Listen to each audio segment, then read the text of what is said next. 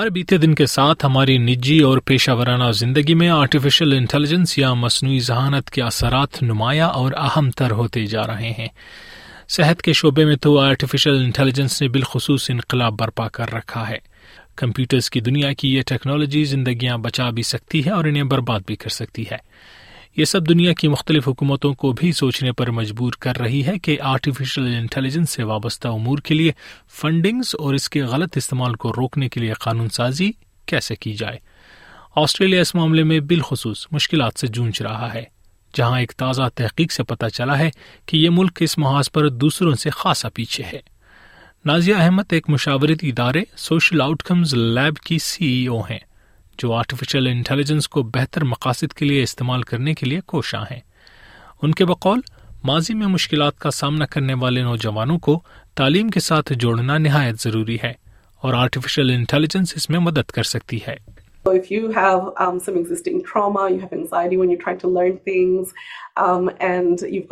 So um, AI can be used to work out well, how can some information be presented to you so it's easier for you to learn in the way that you learn. So there's a big potential to customize. So imagine working with this this cohort, right? They're very vulnerable. They're most likely to end up in the adult justice system, and now you could use technology to get education to them in a better way so that they can learn it and also make them more likely to be able to be successful in the workplace. یہ تو محض ایک مثال کہ کس طرح آسٹریلوی ادارے معاشرے میں بہتری اور لوگوں کی افادیت میں اضافے کے لیے آرٹیفیشل انٹیلیجنس سے امیدیں لگائے بیٹھے ہیں Kylie Walker Australian academy of technological sciences and engineering کی سی ای او ہیں So, just as the steam engine fundamentally changed the way that people lived and worked, AI is the steam engine of today, if you like. it's changing already the the the the the way way way way that that that that that that we we we we we we live, work, learn, and and and and play care.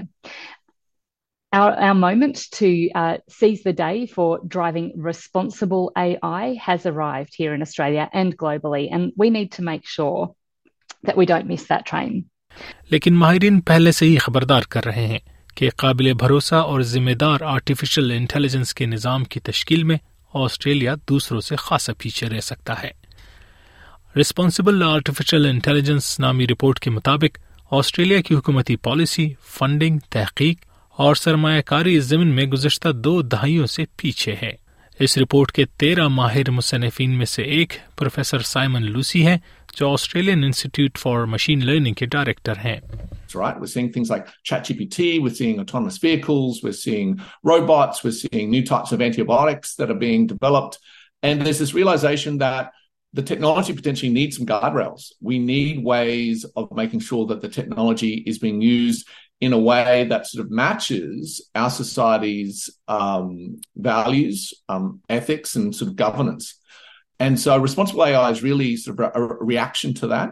اسی تناظر میں ایک اور اہم مدعا artificial intelligence کی مدد سے پھیلنے والے پروپیگنڈا اور غلط معلومات کو روکنا ہے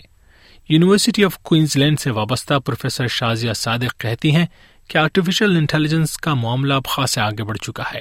پرابلم uh,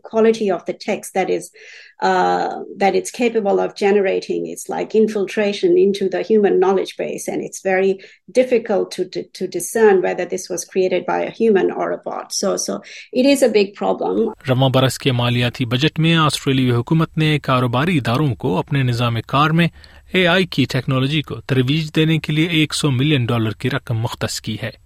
لیکن دوسرے ممالک جیسا کہ امریکہ کے مقابلے میں آسٹریلیا کی یہ رقم خاصی کم ہے گزشتہ برس امریکہ میں دفاع کے شعبے کو چھوڑ کر دیگر اداروں نے آرٹیفیشل انٹیلیجنس پر تحقیق اور پیش رفت کے لیے ایک اشاریہ سات ارب ڈالرز خرچ کیے محققین جیسا کہ سائمن لوسی نے امریکی کمپنی مائکروسافٹ کی جانب سے آسٹریلیا میں اگلے دو برس کے دوران پانچ ارب ڈالرز کی سرمایہ کاری کو خوشائن قرار دیا ہے اس کے باوجود وہ اس زمین میں مزید اقدامات کے خواہاں ہیں It's great, great sign to see sort of like Microsoft investing there um, and they're obviously investing for a variety of reasons. Um, one thing I'd like to see a bit more is with these types of investments is a complexity in the investment um, I think um, d- depending on the type of investment, right? It might be a data center, it might be hiring people to look after the data center. But a lot of the knowledge jobs and w- what I'm talking about with knowledge jobs is sort of um, creating of the brand new algorithms, the things that really have high value to the economy. They're still not being done by um, um, in Australia as much as we'd like to see them. Kylie Walker کہتی ہیں کہ Australia کو بھی بدلتے زمانے کے ساتھ ساتھ ہم قدم رہنے کے لیے اگلے سال تک مزید ایک لاکھ ڈیجیٹل طور پر کارکنان تلاش کرنے کی ضرورت ہے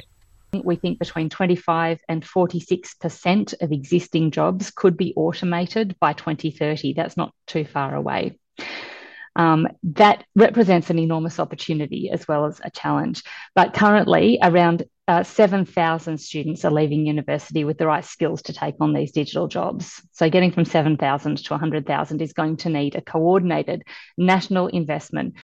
ایس بی ایس اردو پر برائن آفیازا کی یہ رپورٹ آپ نے سنی شادی خان سیف کی زبانی